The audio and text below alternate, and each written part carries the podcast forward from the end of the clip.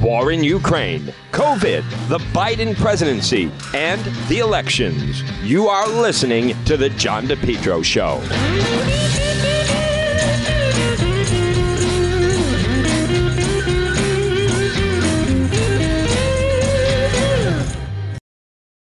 Propane Plus in Rhode Island for all your propane needs. Call them 401 885 4209. In Massachusetts, you can reach them at 508 252 3359. Propane, heating and cooling. It's Propane Plus. Their team's been there three generations. They're available 24 7 for service and delivery, and they plan on serving you for a long time to come. They offer online billing, ability to schedule a service delivery at the click of a button, and remember, all customers receive a free safety inspection on their equipment. It's Propane Plus, and remember, with propane, it's affordable, sustainable, equitable, good for the environment, and now it's renewable. Call Propane Plus today at 401 885 4209. In Massachusetts, call them at 508 252 3359. They're very easy to navigate website. It's propaneplus.com. Propane Plus. Call them 401 885 4209. John DePetro on AM 1380, 99.9 FM. Folks, you can always listen online at the website, depetro.com. It is Wednesday, and inflation is not getting any better. Now, President Biden still is insisting that he is the best person. Listen to him going after someone saying that he's the best chance people still need to vote for him. Listen to this exchange. He goes right up to a reporter. They want me to run. Two-thirds say they don't. Poll. Read the poll, Jack. You guys are all the same. That poll showed that 92% of Democrats, if I ran, would vote for me. A majority of Democrats say they don't want you to run again in 2024. 92% said if I did, they'd vote for me. Will you shake the crown prince's hand? Will you shake the crown prince's hand, sir? So that is him uh, saying he would still. Um, how about folks, uh, Dr. Anthony Fauci? We can't put the pandemic behind us. and feel and hope that it doesn't exist. It does.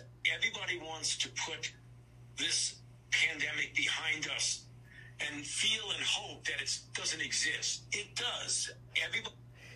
He doesn't want to live without it, that's for sure. All right, let's go to the latest inflation numbers. prices are greatly impacting Americans. Whit Johnson joins us now with more on that. Good morning, Whit. Robin, good morning. This report is a critical tool in assessing the health of the U.S. economy, and some analysts are expecting even more bad news today, possibly a new 40 year high on inflation. Last month's report showed inflation hitting 8.6%. That was the highest since 1981.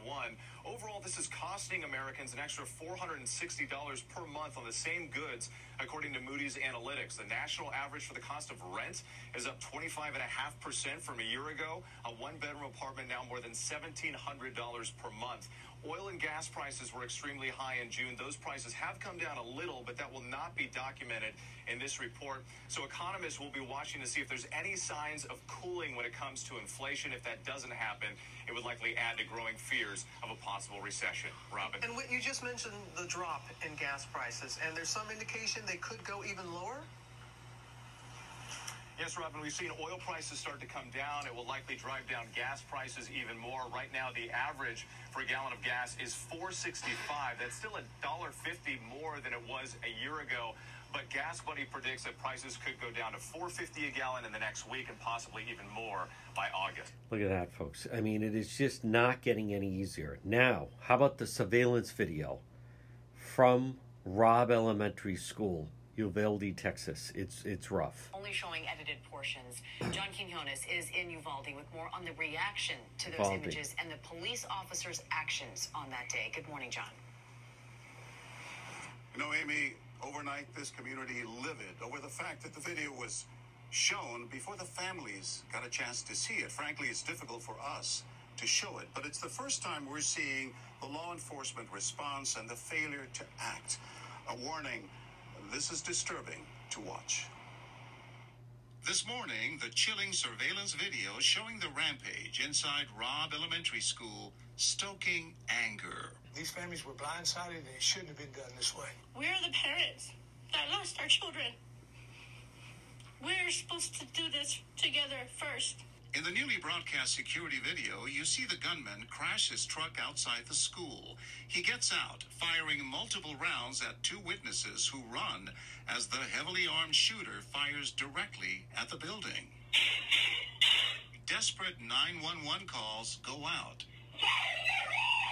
Yet moments later, in the surveillance footage obtained by ABC affiliate KVUE and the Austin American Statesman, you see the gunman inside. Ah. They released it to provide transparency to the community. ABC News is not showing all of it. As the gunman entered the first class at 11:33 a.m., a young boy heading down the hallway spotted him. He runs away as shots are fired. 3 minutes later at 11:36 a.m., officers are in the same hallway. Bullets from the shooter's rifle grazing two officers who double back. At 11:52, more officers with rifles, ballistic shields, helmets, and bulletproof vests arrive, guns drawn, but they do not confront the suspect. By 12:03 p.m., more than a dozen law enforcement officers were inside the school from local, state, and federal agencies. 48 minutes go by. The shooter fires another four rounds, but still no rescue attempt. At 12:50, 77 minutes after the shooter entered the school, a team finally breaches the classroom to kill the gunman. 19 students and two teachers lost their lives. It's just never ending pain. It's just one thing after another. Now in recovery after being shot, watching the video reinforced the trauma of what happened to fourth grade teacher Arnulfo Reyes, who was inside classroom 111 on May 24th. Knowing that, I was just a few feet away, it makes me more angry that they waited. It's just heartbreaking. You know, many of the families of the victims here in Uvalde are in Washington, D.C. for a rally there later today. They're demanding a national ban on assault weapons. Robin? No, I believe, folks, um, and again, the footage of the gunman inside the, the just strolling casually through the hallway it's it's really frightening there's a piece in the washington post show the body after uvalde highland park parkland sandy hook is it time for the news media to publish photos of the victims of mass murder by paul farhi so you know an argument could be made he writes when chicago sun-times editor saw the photos last week this was a uh, editor for the Chicago Sun-Times, Jennifer. Her first thought was, "Oh my God, we can't run these. They show carnage and chaos." Victims of the July 4th parade shooting sprawled on sidewalk streets, blood pouring from jagged wounds caused by a man armed with a high-powered rifle. The images left her facing an old news dilemma, an old newsroom dilemma. Should they be published? On one hand, the photos taken by the veteran reporter Lynn Sweet happened to be at the parade during the attack, clearly newsworthy, graphic evidence of mass shooting in the Sun-Times backyard. But the editor also knew publishing them could upset victims' families or offend readers who aren't used to seeing gruesome images in a mainstream publication, or could be, here's the thing, seen as exploitation. Sun-Times ultimately published just one of the photos on its website shows the victim covered by a blanket except for one hand with blood flowing from the body down the steps of the plaza. The newspaper waited till the victim's family has been informed of the deaths, placed the photo behind a screen that warned viewers before they clicked through the images graphic and disturbing. Please consider the potential for trauma, exercise caution. They decided to withhold the photo from the print so readers wouldn't stumble across it. Even with its caveats and cautions, sometimes decision to publish photo was unusual. Graphic images of violent crime rarely published or read by mainstream news outlets. Few will show blood or a victim's face. But amid an epidemic of mass shootings, some journalists argue traditional notions of restraint amount to an invasion of jur- evasion of journalists' responsibility to depict reality. We cannot sanitize these killings, tweeted Nancy Barnes, NPR senior vice president, after 19 children, two adults were killed in Texas. That in itself is an editorial decision. Show the bodies. Journalism Dean David Boardman at Temple University argued put on display newspapers, television, photograph or three that can finally help the American public understand what happens when a weapon designed for modern warfare is unleashed on innocent, unarmed people, like a 10 year old at school. Even in an age of ubiquitous cell phone cameras, photos such as Sweet's aren't typically available to the press after a mass shooting. News photographers often don't arrive till the police have locked down the scene. Security cameras provide a record of the uh, glory aftermath, but authorities often withhold this, reducing the news value. Even when journalists do obtain images, they tend to withhold the most disturbing details. After an attack killed 60 people, wounded 400 at that outdoor concert in Las Vegas, the deadliest mass shooting in U.S. history 2017, the Las Vegas Review Journal maintained highlighted images of grieving survivors and police, not blood and bodies. And the Austin American Statesman website published surveillance footage yesterday uh, from Texas. They noted the sound of children screaming has been removed. As general practice, we avoid publishing graphically violent images. We do that out of respect to the victims of violence and out of respect to our readers. In rare cases, when the newspaper breaks from that tradition, it warns readers in big, bold text before they scroll across something graphic. Day to day decisions about which photos to publish are a moving target. One day we may uh, do something we want another. There's no super hard, fast rules. He writes news organizations have wrestled with questions while publishing violent images as far back as the Civil War. Photos of the dead, shocked and fascinated the public. But the modern media also knows the power of a horrific image. Jet magazine's photos of the mutilated body of the black 14 year old Emmett Till helped energize the civil rights movement in the 50s. The mother explicitly solicited the photos. Photos of death and trauma galvanized opposition to the Vietnam War. Photos of that dead Syrian children on a beach in Greece. And the girl who died trying to cross the Rio Grande brought international attention. Video, the murder, well, the death of George Floyd led to worldwide protest. And published images of Russian atrocities, Ukraine, elicited worldwide people condemning it. News editors should avoid creating a sadistic image culture that desensitizes readers and viewers, exploits victims, and re traumatizes survivors. Often, other kinds of reporting can be more effective he suggests journalists ask themselves is blood the only way to jolt the public conscience? The writer goes on, in fact, it's impossible for any journalist to know what impact a disturbing image will have on the public. Would showing the devastating effect of an assault weapon on a fourth grader's body alter the debate about gun ownership or merely repel people?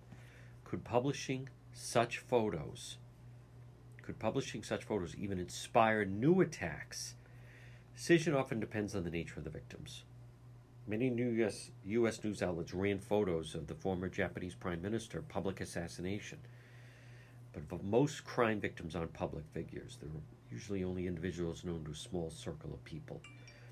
The Sandy Hook murders published, alarmed by the possibility photos of Sandy Hook would be published over the victims' wishes of victims' families, the state of Connecticut passed a law sealing all official photos and documents of homicide victims. And the reaction among the Sun Times readers to the photos was generally muted. A few criticized the paper for if it bleeds, it leads mentality. Others were more favorable. Thanks for being courageous, showing what really happened. Sun Times wasn't the only news media outlet to publish a graphic image from the July 4th shooting. Um, publishing the photo may be a sin, but the greater sin is the crime it depicts. Standing by it is a sin too. That's going to be the debate. I vote in favor of let people see the photos. Let people see the photos. That's the only way to get a depiction. And folks, if people saw the images of what happened to those children in Sandy Hook, of what happened to those children in Texas, let people then decide what's the appropriate action. This portion of the program Brought to you by PR Landscape Materials and Garden Center. Stop in, see everything available annuals, perennials, trees and shrubs, hanging pots, 10 inch, 12 inch moss baskets, hanging patients, Large selection, beautiful patio pots, vegetable plants, and herbs. They're open seven days a week. They are a full scale nursery. Rhode Island's number one garden center. It's PR Landscape Materials and Garden Center. Gift certificates are available. Again, look for them on Facebook. Located 3688 Quaker Lane in North Kingstown. They're open seven days a week. Shop local. Steve Debbie Jr. Byron. It's PR Landscape Materials and Garden Center. Folks, you are listening to The John DePetro Show. Folks, you're listening to The John DePetro Show. It's AM 1380, 99.9 FM. Joining us right now, author of The Bodies of Others New Authoritarians, COVID 19, The War Against Humans, is the one and only Naomi Wolf. Naomi, it's The John DePetro Show. Congratulations on your new book. Thank you so much, and thank you for having me. Walk us through a little bit the bodies of others and the new, authoritar- new authoritarians. Absolutely. So, the basic premise of the book is that unfortunately, uh, the pandemic of the last two years was a pretext for a handful of bad actors, ranging from bad nonprofits like the Bill and Melinda Gates Foundation to bad transnational entities like the World Economic Forum, which is recently in the news uh, with a power grab against everyone, basically, in the world. Um, bad tyrannical nations like the CCP, like China, and uh, and and big tech companies specifically um, to basically make war against the West, to make war against America in particular. Um, we are a special target. To make war against American values and culture and kind of emotional reactions, and specifically to target our children, um, to kind of change our world so that it would be a post humane world in which uh, we basically have to ask permission of technology and our overlords in order to just do human things and have basic human communication and connection. Um, and that they did it for profit. Um, and that, you know, basically they exploited policies which really turned out to have made no sense medically, like distancing, which didn't do anything, or closing everything down. You know, the data are in that states that closed down, like Florida did exactly the same as states, I'm sorry, other way around. States that were wide open, like Florida, did the same as states that closed down, like New York. Countries that closed down did the same as countries that stayed open, like Sweden. Um, you know, data are in that masks barely make a difference except to lower our kids' IQ by 21 points, according to a Brown University study. Um, and so, all, but you know, all of these policies that don't make sense medically, and people are scratching their heads saying, I don't get it. You know, masks don't work. I don't get it. Distancing doesn't work. Uh, nothing's nothing's working. Um, they all really do make sense if you look at the goals of tech companies and the profits that they made in the last two years. And basically, I'm a CEO of a tech company, so I do understand this. Um, tech companies are really jealous of human capabilities. They can't compete with them. Uh, an emoji can't compete with a smile. You know, um, nothing you can do on digital platforms is as impactful as getting together with 300 of your neighbors in a town hall or worshiping together in a church or synagogue or in person learning of your child in a classroom with other human children and a human teacher. So, with lockdown policies, they were able to really kill off that competitive advantage that human beings have in human communication, human culture, human spaces, and shift um, all that activity with all of that profit onto digital platforms. And I show um, the reader and the bodies of others how uh, these companies net revenue went up by you know 20 to 40 percent over the last two years as a result of suppressing human beings folks again we're speaking with author naomi wolf naomi now the front the cover of the book is it's it's very uh, provocative it's very compelling uh, when people see it, it's it's a child. It's a child with a mask on, and the hand. It's it's almost as if the um, the the child. It, it's kind of like uh, it looks like the child's in a prison. Uh, could you just touch on that? That's by, you know, that that's a very thought provoking cover, and I think it's by design. Yeah, you're absolutely right, and thank you. I think, uh, the cover says it all. Um, it's really, I think, iconic of what we've been through in the last two years, and and you know they're not letting up. I mean, I just heard in one of my earlier radio segments today that masks are going back on the poor children of San Diego, and toddlers in New York city where I used to live um, are, are being subjected to masking, and their their their moms and dads are distraught, but nothing they are doing or saying is making a difference. Um, it is prison, and you know, look at look at the, the logical extension of this.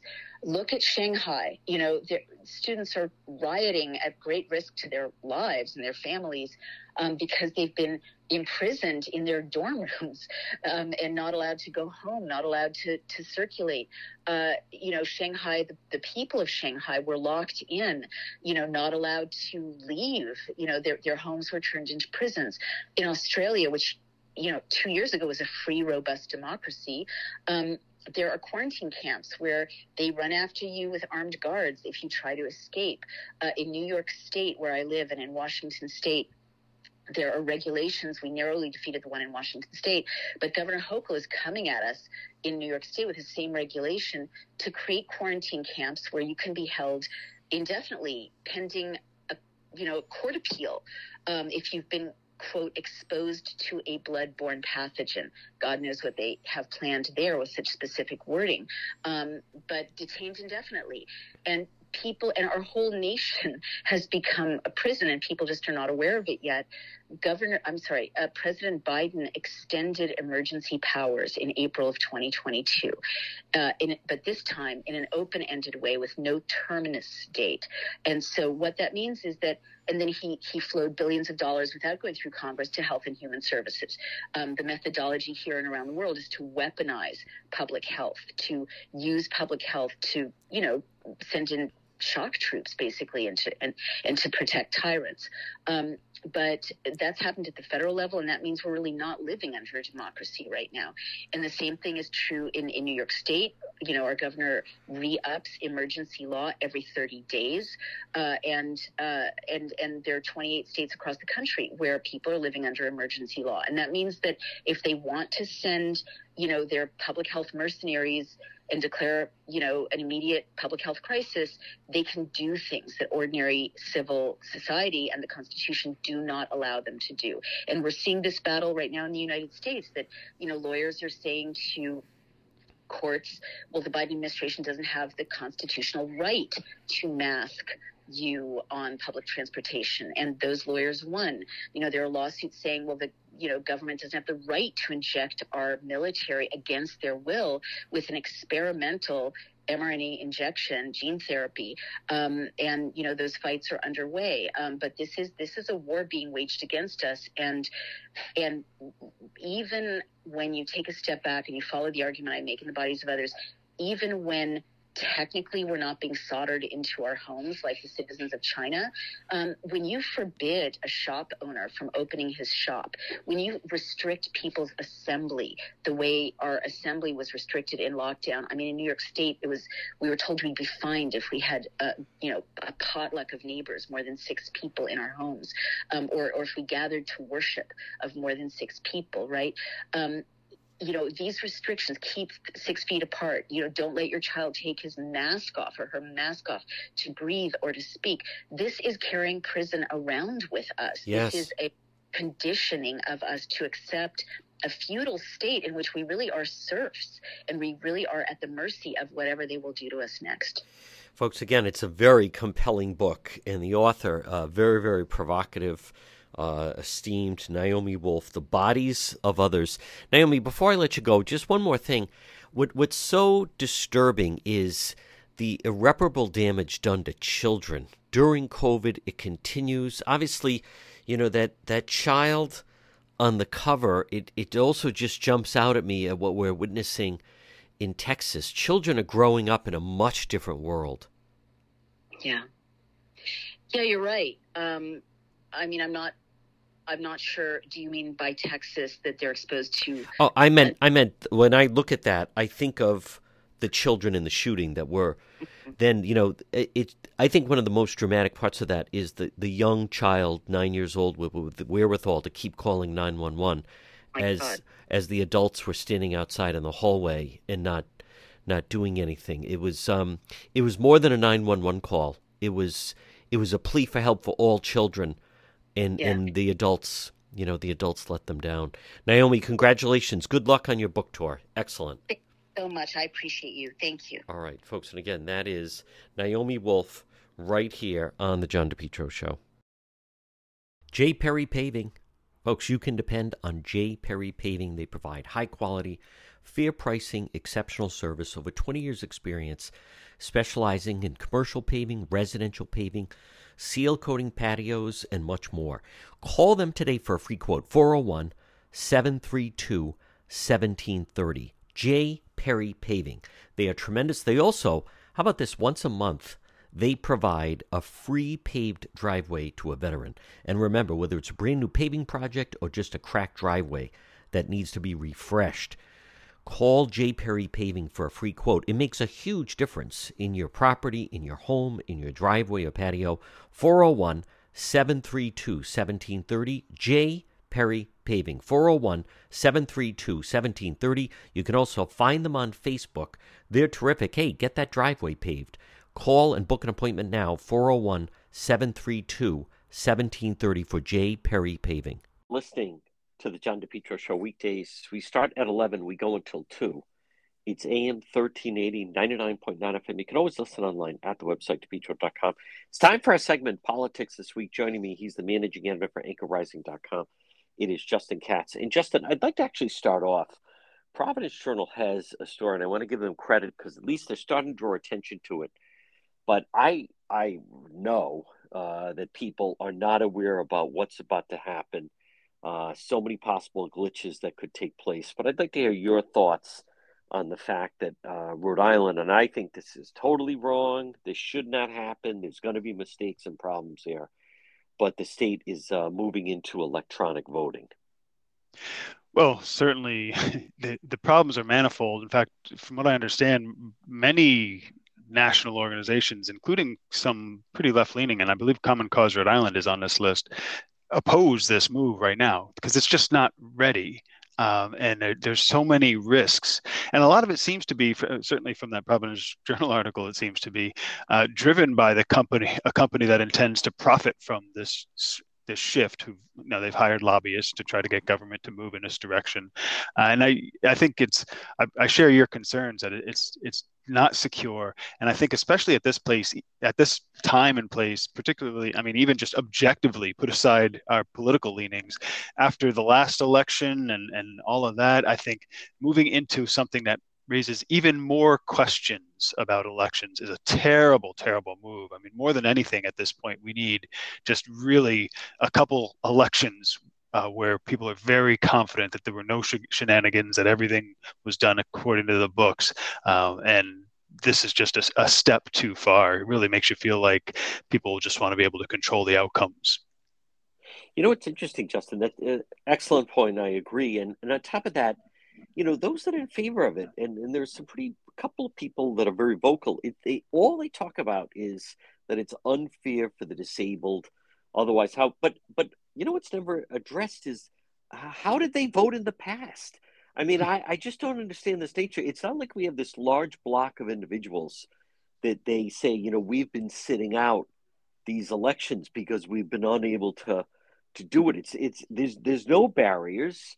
Um, you know, you think how far we're getting from the basis of an election day, where that is the day, okay, you know, go to the polls, the polls are open, cast your vote, last minute campaigning right up till the, the very end.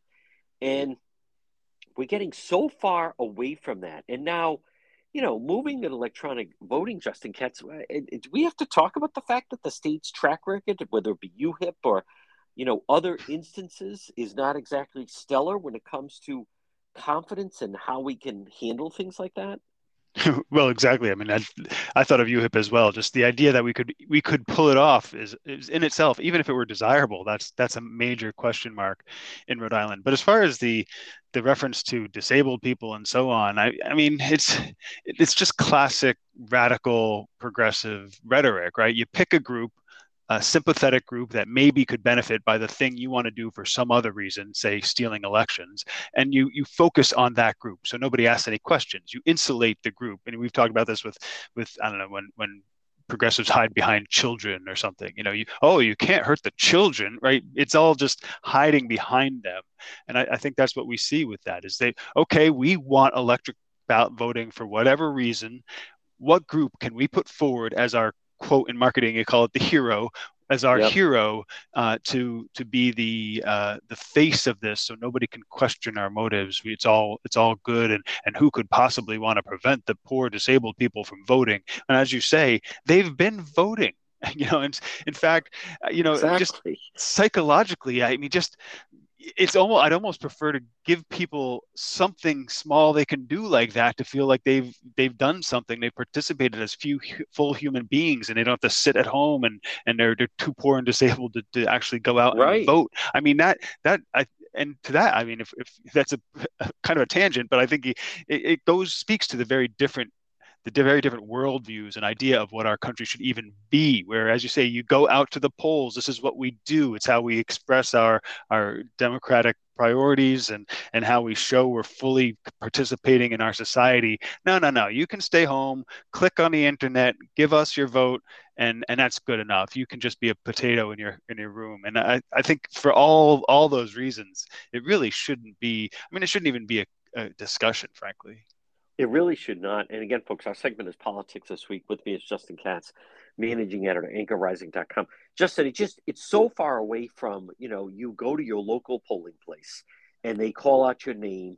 Many times it's actually very social, uh, but people like to be part of the the process. I um I don't know how then you start to track that down. And you're also exactly right. Someone who's a, a big blowhard on this is that re- retired judge who used to be part of the board of elections, Steve Erickson anyone that springs this up, he starts saying, "My wife is disabled." Oh, are you saying you don't want her to vote? She can't vote because she's. How has she been voting in the past? Like, what are you talking about? And and so everything has to bend because, I mean, there are many, unfortunately, people who are disabled. But you know, we we there are restaurants that are handicap accessible. There's RIPTA's handicap accessible. Why why is it that suddenly these these people are unable to to vote. I, I think uh, everything could just blow up uh, with this September primary.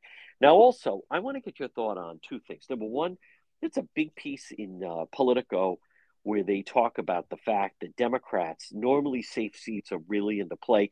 They highlight and have a photo of former Cranston Mayor Allan Fung.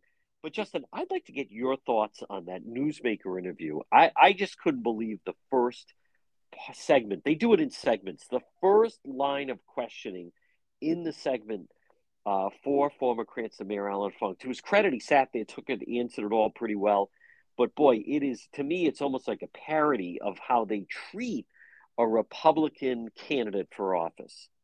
Well, yeah, I mean, uh, it's right that you connect those stories, and there there are multiple where we're seeing examples of this. The national, nationally, partly because of Joe Biden, partly because Democrats are running everything and they don't run things very well. Democrats are in trouble, and so they've got talking points, and that one and true to form, one of those talking points is point to the most extreme person we can find in the and in some red area so that we can we can hit the blue state Republicans for this, and that's what they do. I mean, that's that's I, th- I think Allan Fung had a had a really good response It was the right one is you know I think he was actually you know very lighthearted about it. It's like newsflash, Republicans are going to take Congress, and Rhode right. Island should have a voice in that majority party. Yes. You may not like them wherever they are across the country, but you, you need to have some say in what they're doing. You can't just sit on the other side and gripe like Cicilline.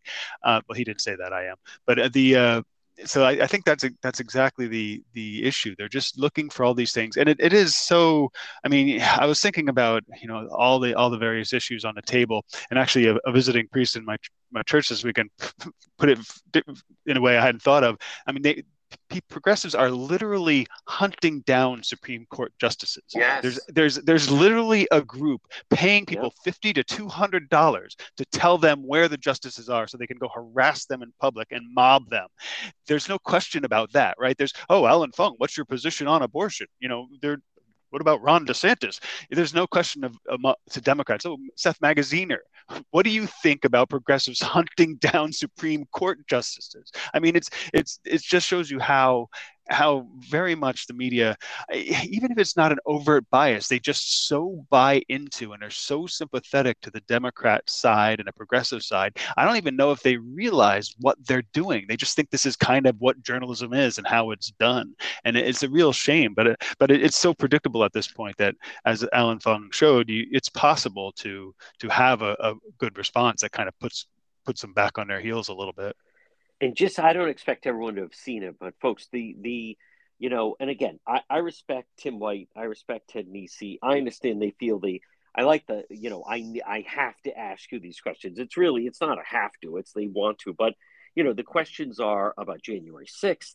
The questions are about in 2024, would you vote for Trump? Uh, are you going to cast a ballot for Kevin McCarthy? I mean, it's it's one right after another. And Justin, that also ties in with, you know, the media other than I'll give credit to Dan McGowan of the Boston Globe that said, you know, I was really uncomfortable with that, and I'm certainly not carrying it its water. But at that Langevin magazine or press briefing where Lange, uh, Congressman Langevin gave his endorsement to Seth Magaziner, the general treasurer, Magaziner takes the microphone and is instructing the media, okay, and you're going to help us get out there, and you're going to help us do this against Mayor Fung, and and here's where your part comes in. Justin Katz, it was is as if he was addressing volunteers for the campaign that were ready to, you know, go out and knock on doors. Have you ever seen when they gather everyone around and we're going to go out and this is our message and everyone's got their marching orders? I, I think that was the, one of the more remarkable pieces that I noticed that the the local media doesn't want to talk about that that's how Seth Magaziner views them as part of the campaign. Well, yeah, certainly Democrats have learned to to do that, wow. right? I mean, that's that's just how that's how it works. I mean, nationally, a lot of conservative pundits say, you know, it's a, the Democrat, the media wing of the Democrat Party is how they put yes. it. There's there's real there's real justification for that view. And as I said, it's it's not it's not entirely clear to me that any of them realize what they're doing. Even maybe Magaziner, to some extent, it seemed like he was saying, "Oh, well, we're just going to focus on the important facts, and you're going to help us because you provide facts." But and they all think it's objectively reality, but they're just they're they're just so in that group think, especially around here. And we, have discussed over the last couple of years, they they are overtly excluding alternative voices, which is you know why all these news media organizations ought to have deliberately have people even if even if us conservatives are, are in a very small minority which you know I'm I'm not entirely sure we are in Rhode Island then that ought to be a represented voice, at least to put a little bit of fire and pressure on on the incumbents who control everything from the Democrat Party in this state. Uh, so I say so again, I don't think they, I don't think they even realize how in lockstep they actually are and how predictably, uh, predictably partisan they are. I think they think they're they're actually objective, and I, I don't know that Seth Magaziner even thought he was giving instructions. He just it just came across because that's what they do. They just they're all in the same club, so to speak. Folks, we're going to take a, a quick break. Much more ahead politics this week. Justin Katz, managing editor at anchorrising.com, right here on the John DePetro Show. The Centredale Revival. Stop in and see them. Comfort food and cocktails. You're going to love the Centredale Revival, located 2025 Smith Street, North Providence, right in Centredale, right across from North Providence Town Hall delicious food, delicious drinks, live entertainment on the weekends. Shane and his crew, they're waiting for you. A great time is going to be had by all at the Centredale Revival, 2025 Smith Street in North Providence. Our segment is politics this week. With me is Justin Katz, managing editor at anchorrising.com. Justin, I want to get your thoughts breakdown. It uh, turned out to be the week that was uh, Senator Tiara Mack. It became a national story, might have even been an international story but picked up, and I mean everywhere, and especially Tucker Carlson, the number one show in cable news. Uh, he focused on it three nights in a row.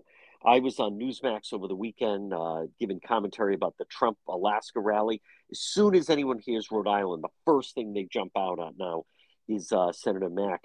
You know, there's different elements to this, and I just want everyone to understand because there's also insight to how the media works on this. So, Fourth of July, Senator Mack goes to, I think it was Fourth of July, or it could have been the Sunday, but he, anyway, the holiday weekend goes to Block Island with some friends, and they're clowning around. And she makes a TikTok video where she's upside down, as people have seen, and twerking.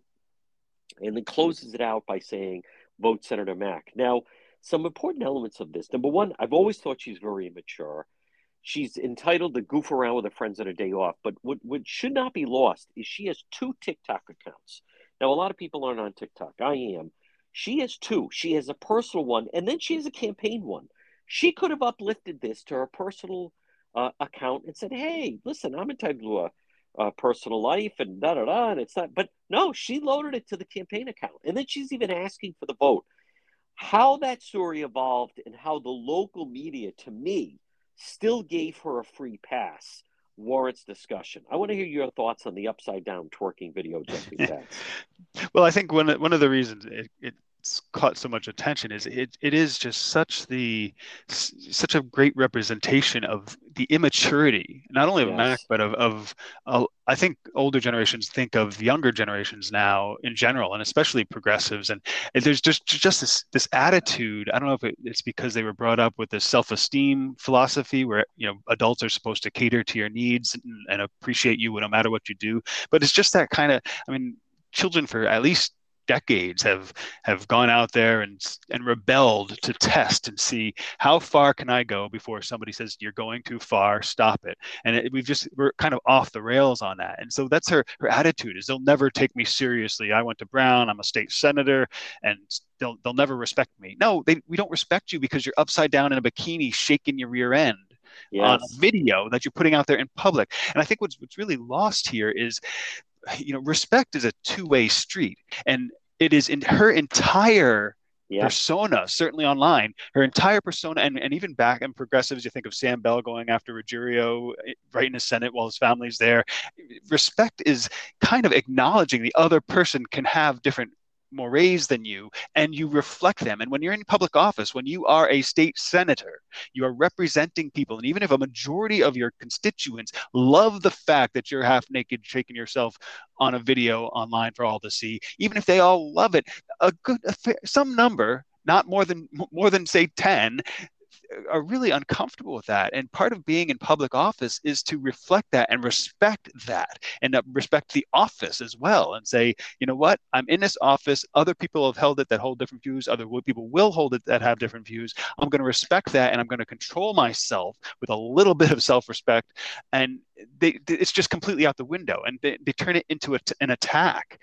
And, and the, the questioning i mean even you know it's a it's a real question to me whether any of the news media would have said anything about it if it hadn't been so so widely shared nationally and internationally. I think right. that's really they were I mean, initially not doing anything on it.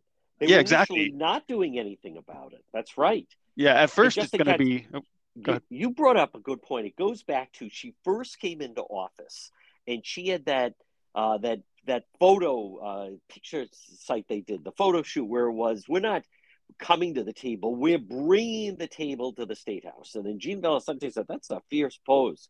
And then she did that interview where she said, I am a, a queer woman of color, her words. Therefore, there should not be any negative press about me. Any press about me should be positive. Do you remember bringing, uh, pointing out that, Justin Katz, when we talked about it? Oh, yeah, absolutely. Yes. Absolutely and so this carries over. You know, I was all over it on Tuesday and Wednesday, and the local media, Channel 12 didn't do anything till Friday. Channel 10 just said she turned down our request. This was on Tuesday. Channel 10 did a piece. She turned down our request for an interview. Justin, if that had been a Republican and if it had been a white male Republican, you would have seen the reporter up oh, knocking on the door. Hello, anybody home? They would have done like that to the house. She did not want to go on. By the time the Providence Journal, by the way, has still yet to do anything about it. But even when they did, even the Boston Globe story on it said, you know, so and so, another uh, Senator Jonathan Acosta brought out the elephant in the room that if it was a man, no one would be talking about it. Again, giving cover for it, they framed it as the right wing conservatives are upset about this. But Justin, the thing about her, and again, folks, our segment is politics this week. With me is Justin Katz, managing editor, anchorrising.com. We're talking about that Senator Tiara Mack upside down twerking video. You know, Justin, but the local media, they're afraid of her. They are.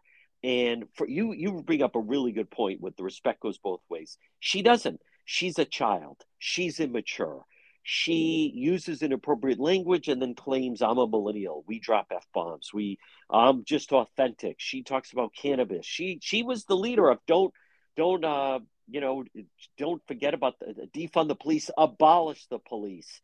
She by the time Thursday rolled around, she got a suit out of the closet, put it on for Channel 10, and then Friday that interview with Ted Nesi on Channel 12. They gave her four days to prepare for it and still I, I can't believe that you know the stuff that she to me she's just she's not maybe as an activist but she is not suited for, i don't think for public office. Oh no certainly unfit. I mean having respect for for people and and a minimum of of cultural norms that that is how we show respect for each other i mean even a minimum of that she's just not fit to be in office and you know i got to say i'm not i'm not so sure the news media is as afraid of her as they are just sympathetic and they want her and progressives to see Good to point. succeed and and i'm not so yeah. sure that and I, I really am more and more and I, I i don't like to say it because i used to consider them uh, at least friendly acquaintances. But a lot of these reporters, I'm not sure they respect people or Rhode Islanders. Or yeah. I, I, I, they're they're just in her boat. I mean, you can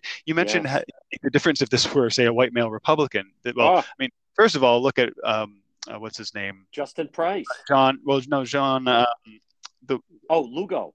Lugo. I mean, it, it, suddenly international news on a on a two, 22 second doctored clip, and that's big. But but if you if you look at Channel 12 went to his house and knocked on the door. Yeah, and and in know? the past on something like this, especially something where it's cultural and norms and things that people would be embarrassed about, these reporters wouldn't just be knocking on their door; they'd be in the streets showing it on their yes. cell phones or tablet to people on the street. What do you think of this from Senator Mack? Yeah. And oh wow, that's ooh, that's kind of objectionable. And maybe they have one or two and go ah whatever, but but they, they'd be out there. What's the public actually think about this? They don't care. They don't want to know because they don't want to give the public any indication that they maybe should have some reservations about this. And so that's why I, you know, I they I think the disrespect for people goes right into the media, right into the state house uh, at this point, and I think it arguably it goes back to the the digital voting, right? I mean, it's just we don't we don't really even care if you're uncomfortable with this. We want to do it this way, and and we're going to do it. And and if you if you don't like it, then it must be because you're you don't like disabled people, and that's that kind of insult shows disrespect as well. And so I think that's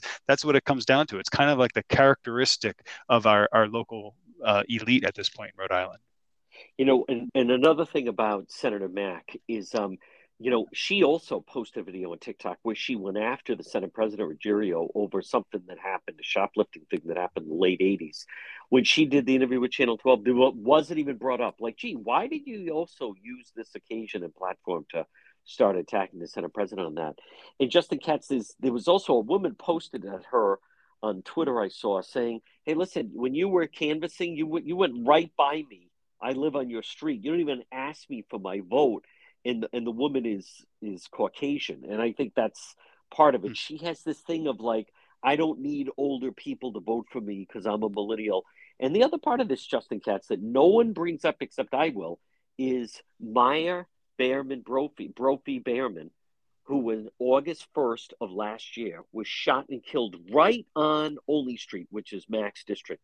If you go through all of her social media, 24 year old girl from Warwick, white, shot and killed, mistaken identity in a gang shooting.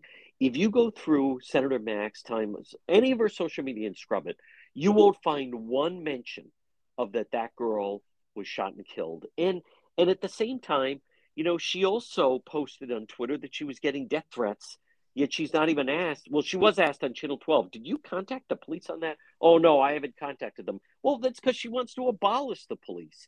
I, you could be right, sympathetic, but I, I think we both can agree she gets favorable treatment from the local media. Yeah, certainly. I mean, on a on a good interpretation, maybe it's it's almost her her whole candidacy and and time in office is almost like a prank and so maybe they just sort of feel like, oh, okay, well, it's just a prank. You can't take it too seriously. I, I don't know. Maybe that that's the best I could do on for the on their behalf. And and one more note on that, uh, Justin Katz. When she did, when they did uh, a big profile on her in the Boston Globe, and it was Ed Fitzpatrick. Now, again, the things I've mentioned, she is a big proponent of cannabis. She puts I effing love abortion, huge on uh, abortion provider. She, as I said, I found, you know, here it is, um, you know, someone was shot and killed in her district, and and not even a, a hint of it, um, um, anything about that. And then finally, when when there was a big profile on her, what does he ask her about? He asked her about. Uh, you know, what's your favorite donut place, and also about, I think, about playing rugby. And Justin, one more thing. How about the fact the local media started to actually go along with her spin, which was she was only doing this to get attention for her her her issues. Excuse me. I will twerk to draw attention to solitary confinement. I will twerk for trans rights. I will twerk to is that I, I believe that's maybe the worst spin I've ever heard in covering politics. Yeah, yeah. I mean, what happened to like hunger strikes and things like that? We actually yes. sacrifice. You, you know, going out there and being an immature kid on a beach in a bikini eh, you're you're not sacrificing yourself for your causes. That right. she, she, likes the attention and she and um, she gets positive reviews, I'm sure, from the people she actually cares about, uh, yes. which includes the news media. So, uh, you know, yeah, it's it's terrible, terrible spin, but she doesn't have to spin, and that's kind of what makes her whole shtick a, a, a a big game and and frankly what makes it disturbing is there there are no standards at this point for somebody in office and she actually that was part of her spin too i'm i'm pressing forward bravely to uh, i'm yes. paraphrasing pressing forward bravely to change the norms for people in public office well yeah. no we have those norms for a reason. The reason being, if we don't have norms, we're going to be at each other's throats all the time, and right. that's that's what they want. That's what progressives want. Marxists, basically, it's what they want. They want to have, uh, they want people to be at each other's throats so they can get us distracted and will vote for their policies. So yeah, this is part of her activism, and it's it's up to it's up to the rest of us, including the shameful news media, to to make sure that these these strategies and these pranks don't actually work, that we don't have to be governed by adolescents. I also, before we take a break, I think this blew up on her. I didn't. I think she didn't think it through. I think she's immature, and her and her friends were goofing around. Uh, they posted this. She had no idea of the backlash. Uh, I I think she loses her September primary. She does have a primary against Joe Almeida. He's running one. He's been a rep. Uh, Dominic Ruggerio, there's nothing more he'd like to see Senator Mack defeated because she's a child. Uh, you can't deal with her. She, you can't take her serious. She's she's inconsistent. She's all over the place. Uh, and just her spin of, oh, what? I'm not allowed to go to the beach. That's that's what I wear at the beach, a bikini. We're not talking about you're filming yourself. It's the upside down. It's the twerking. Uh, that's a popular dance in the clubs. Her narrative and spin is is just pathetic to listen to.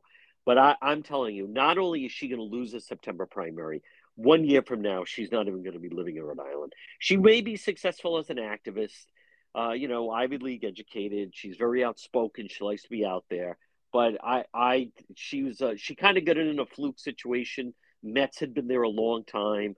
Uh, they kind of let their guard down as a presidential election. I, I predict she's going to be unsuccessful because, you know, this whole business of I'm the twerking person, that's that's how she's now known. Folks, quick break. Much more ahead. Justin Katz, managing editor, anchorrising.com. Our segment is Politics This Week, right here on The John DePetro Show. Home Again Consignment, located Governor Francis Shopping Center, fine furniture, art, antiques, glassware, jewelry, buy, sell, or sell in consignment, and estate sales are provided. It's Home Again Consignment. Call John 401 463 3310. Again, located right in Warwick in the Governor Francis Shopping Center. Home Again Consignment.